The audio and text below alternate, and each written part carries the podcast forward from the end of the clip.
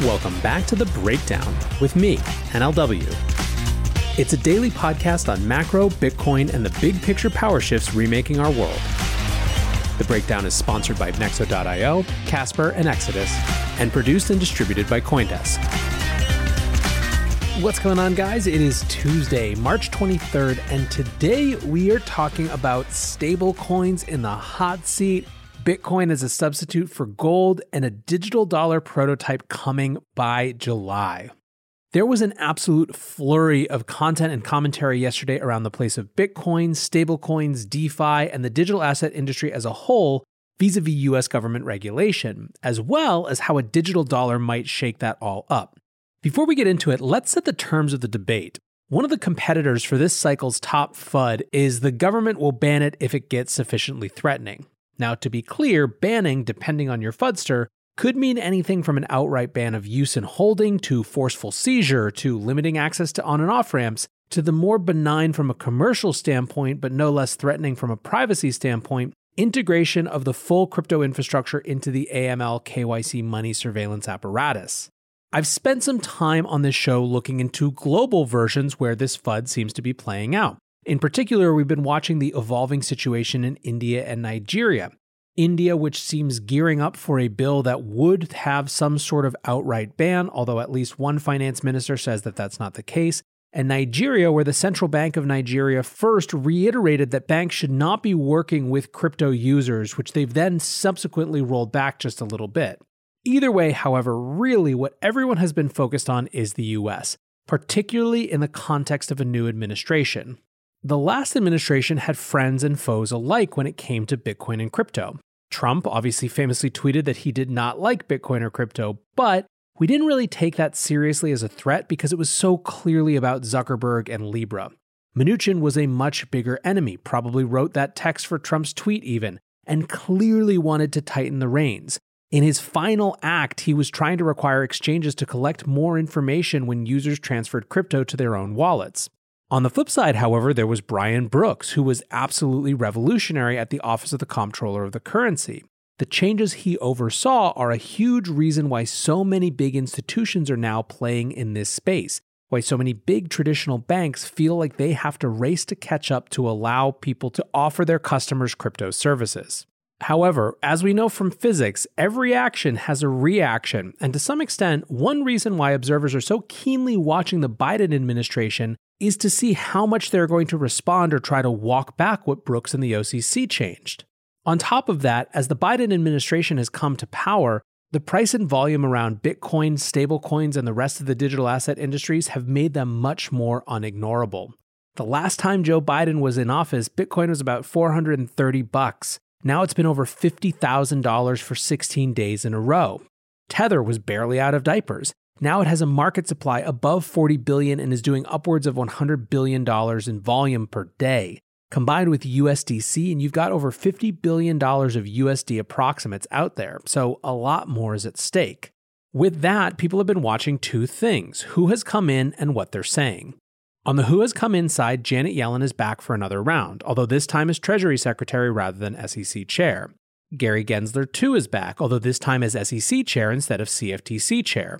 Of these two, there is much more optimism around Gensler, who has done a pretty fair bit of work to understand where the crypto industry is coming from, even teaching a course at MIT about Bitcoin and blockchain.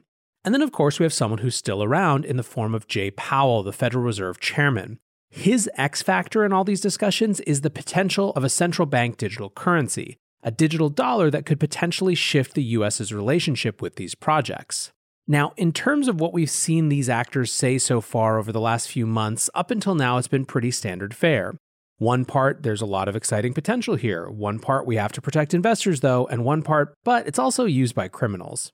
Over the last couple days, however, we've gotten both comments and news that could shift us into our next phase of understanding what the US's relationship with Bitcoin, stablecoins, and other digital assets is going to look like going forward. So let's talk about Powell speaking about CBDCs and cryptos at a Bank for International Settlements panel yesterday.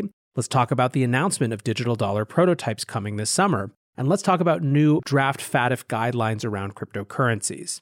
First up, Powell did a session yesterday with leaders from the Bank for International Settlements, including Agustin Carstens, who we talked about last week. He was asked about cryptocurrencies and whether he saw them as a threat, and here's what he said. We call them crypto assets. You know, they're highly volatile, see Bitcoin, and therefore not really useful as a store of value, and they're not backed by anything. They're more of an asset for speculation. So they're also not particularly in use as a means of payment. It's more a speculative asset that's essentially a substitute for gold rather than for the dollar. And I think with crypto assets, the public needs to understand the risks. The principal thing is there's the volatility. There's also the outsized energy requirements requirement for mining and the fact that they're not backed by anything. So let's break out these three reasons that he wasn't particularly impressed by cryptos. First, this idea of volatility or that it's just an asset for speculation. Basically, he's dismissing Bitcoin and any other crypto as something that he does not have to stress about or really factor into his consideration around global monetary competition. While many Bitcoiners grabbed onto the essentially a substitute for gold piece as a great tweet and a knock to the gold bugs who they're trying to convert or at least undermine, Powell was saying this more like a giant shooing away a fly.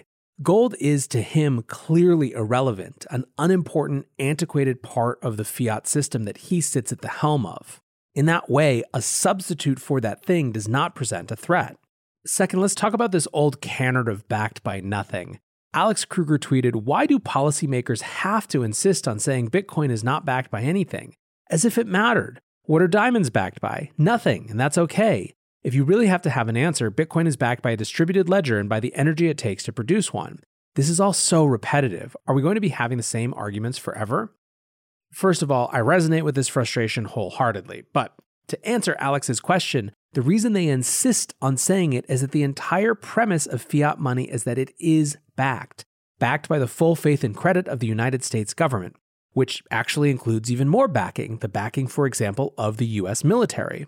This new money then, backed by math and electricity and a network, is in contrast to the money backed by governments. When they're saying it's backed by nothing, what they really mean is it's not backed by a government.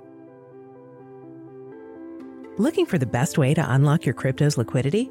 Nexo.io is exactly what you need. Borrow against your digital assets at just 5.9% APR. Earn passive income with yields of up to 12%. And swap between more than 75 market pairs with the instant Nexo exchange. Try the Nexo wallet app to get the whole 360 degrees of crypto banking. Get started at Nexo.io.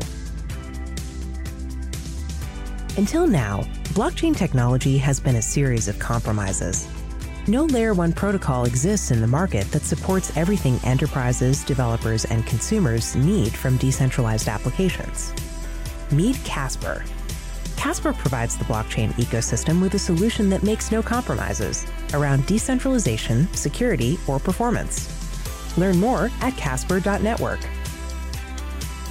Hey guys, I'm excited to share that this week we have a special product launch sponsor. Exodus is simplifying how we interact with crypto applications so that we can all reap the benefits of decentralized finance and take ownership of our financial future. With the Exodus digital wallet, there's no need to download separate apps or visit multiple websites. Through beautifully designed desktop and mobile applications, Exodus users can secure, manage, and exchange their cryptocurrency in one easy-to-use wallet. With Exodus's non-custodial nature, nothing stands between you and your assets. Take control of your crypto and download Exodus today. Visit the App Store or Google Play to download, or visit exodus.com for more information. Now, the third piece of FUD listed in this one-sentence FUD festival from Jerome Powell. It's a nearly throwaway phrase, but there's this line, "There's also the outsized energy requirements for mining." To my knowledge, this is the first time that I've ever seen Powell publicly mention, or at least recently publicly mention, energy consumption as a critique of cryptos. It suggests to me that this is a bigger behind-the-scenes topic than we've seen.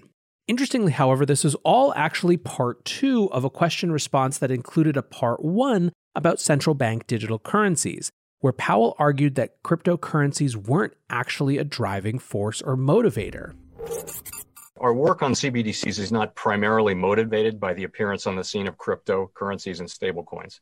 It really is fundamentally, technology has made it possible for us to offer a new form of trusted money and that sovereign anchor that has been so important for economic development for a very long time. And we're looking carefully at whether to do that. This leads us to some interesting and sort of under-the-radar news. Yesterday, Bloomberg published a piece called Federal Reserve's Digital Dollar Push Worries Wall Street. So what happened? Last year, we learned that not only was the Fed paying attention to digital currencies and a digital dollar, but the Boston Fed was actively engaged with MIT on developing prototypes. James Kuna, who's leading the project for the Boston Fed, said that as soon as July, they plan to unveil that research. They plan to share at least 2 prototype software platforms that could move, store, and settle transactions.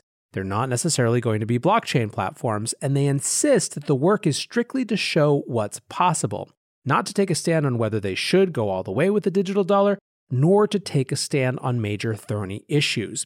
Kuna said, quote, "We think it's important that we not wait for the policy debate because then we'll be a year or so behind. This will take significant outreach to the industry and serious debate." So what are those thorny issues? What is this serious debate about? 3 big ones that stand out are 1, anonymity, 2, consumer protections around breaches or mistaken transactions, and 3, whether the Fed hosts customer accounts directly. For those in the Bitcoin space, there is no doubt that the biggest issue is anonymity. Cash, by preserving privacy, is a tool for human rights. A central bank digital currency could represent the exact opposite, perfect surveillance of all transactions. And while some digital dollar advocates like former CFTC Chair Christopher Giancarlo say that the US digital dollar would have anonymity or would require to have some amount of anonymity based on the US Constitution, there are many who simply don't buy that line of thinking. However, for the banks and lobbyists that feature in the Bloomberg story, the big issue is not the anonymity, it is the direct accounts. In short, all of the intermediaries in our current cumbersome overweight system are really nervous that they're about to lose their cut. For commercial banks, it's about consumer deposits. Consumer deposits are perhaps their best source of income, especially recurring paychecks. It provides them the liquidity to go do all the things they do, loans for mortgages, etc. Your average consumer, when asked where is a more safe and secure place to keep my money, a random commercial bank or the Fed, is going to choose the Fed. That could create absolute havoc for other parts of the market. Payment processors are also nervous about being cut out of the system. When you transact in cash, settlement is final. The cash has exchanged hands from one person to another. No 2 people can have the same $20 bill in their possession at the same time. When you transact with cards, that's not the case.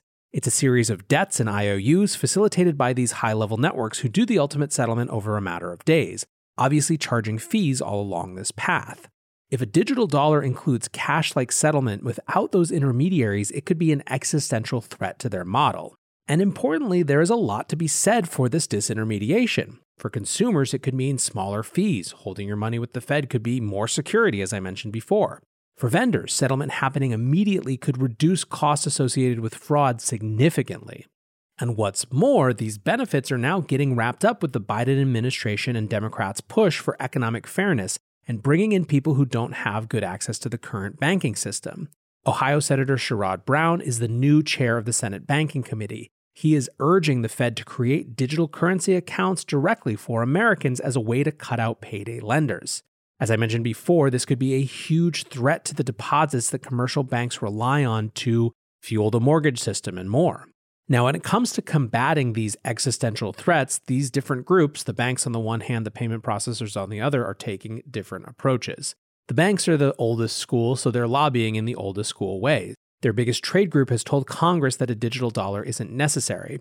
The senior vice president of payments at the American Bankers Association said, "Rushing anything of this potential magnitude could introduce unintended consequences that threaten the stability of the banking system without contributing meaningfully to economic inclusion." The payment processors, which are effectively fintechs at this point, are a little bit more sophisticated, and instead of just trying to outright stop this, they're trying to wheedle their way in. Both Visa and MasterCard are trying to build systems and rails that can integrate with CBDCs or even power them. I've said before that I think a CBDC digital dollar is absolutely inevitable. I do think there's going to be intense pressure to implement it in a way, however, that keeps commercial banks holding the deposits. The government has shown extraordinary sensitivity to banking liquidity issues and isn't likely to me to pursue a strategy that would cause further problems there. That's a level of centralization that I simply don't believe the US has the appetite for.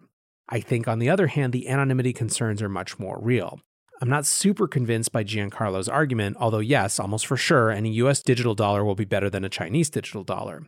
But there is plenty of evidence to me that we're on a trend to more financial surveillance, not less. Let's take, for example, the Financial Action Task Force, or FATF's, updated crypto guidelines. Now, quick terminology, for whatever stupid reason, they call them virtual assets and virtual asset service providers, but either way, FATF is a global organization that is made up of non-democratically elected, appointed representatives from member states. Member states include most major nation states, plus the EU. They had released guidance in 2015 and updated it in 2019, and while most Bitcoiners are no fans of their guidance, CoinCenter's take is that while they are also against the mass warrantless surveillance, which is the word they used to describe what FATF was recommending, they appreciated that at least FATF put crypto on a level playing field with traditional financial institutions, imposing no stricter or more privacy-invading policies than those already in place. Unfortunately, CoinCenter's first take on this new guidance suggests that it represents a major shift in that in three ways. First, they believe there could be new surveillance obligations for non-custodial entities. Effectively, one could read this and interpret a vastly expanded definition of virtual asset service providers, which previously might have only meant exchanges, now including everyone from DEX software developers to Lightning node operators to smart contract participants. Basically, anyone who participates in a crypto network could be responsible for the sort of AML, KYC, customer information tracking, i.e. knowing everything about every other actor in their network and reporting it. This functionally would destroy those peer-to-peer networks where that would be entirely impossible to do. CoinCenter also believes that this draft advocates against peer-to-peer transactions and transactions using privacy-enhancing technology, and expands recommendations around what transactions should be subject to the travel rule, which is a record-keeping requirement that under current law only applies to transactions between regulated entities. Of course, all of these are big issues, but this expanded definition of VASPs to include people who are just nodes in a network seems like the most direct threat to the architecture of a new system built on network power to me. Importantly, I've seen numerous mainstream MMT-style thinkers on Twitter defend the notions behind this sort of thinking from the FATF, down to including the idea that developers of a protocol should be responsible for what everyone does with a protocol, that node operators should be responsible for whatever is flowing through their node. And at core, I believe that this debate comes back to and is driven by and is animated by stablecoins and stablecoin issuers. The Fed may not be saying that it's coming out against USD stablecoins, but the folks that are driving these conversations, the folks that introduced the Stable Act last December, that's what they're taking aim at. This is a group who believes that anyone who touches money in any sort of fundamental way needs to be regulated by a bank. No exception, full stop. And if that means the undermining of a totally new way to design an architecture for a financial system, that is a reasonable price to pay. The destruction of that opportunity of something new, something more people-driven, an externality of the safety they perceive on the other side of AML KYC regimes. That's why I titled this piece, Stablecoins on the Hot Seat, even though I didn't talk that much about stablecoins.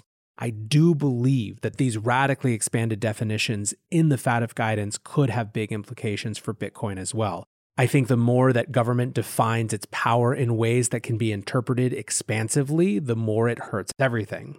But as I said, I do think that when it comes to what is being aimed at, it's that huge amount of volume happening through fiat-denominated stablecoins. I think that's what has the attention of governments around the world, and it seems that that's what has the attention of the United States. Anyways, guys, let me know what you think. I appreciate you listening. I hope this show was informative to you. Until tomorrow, be safe and take care of each other. Peace.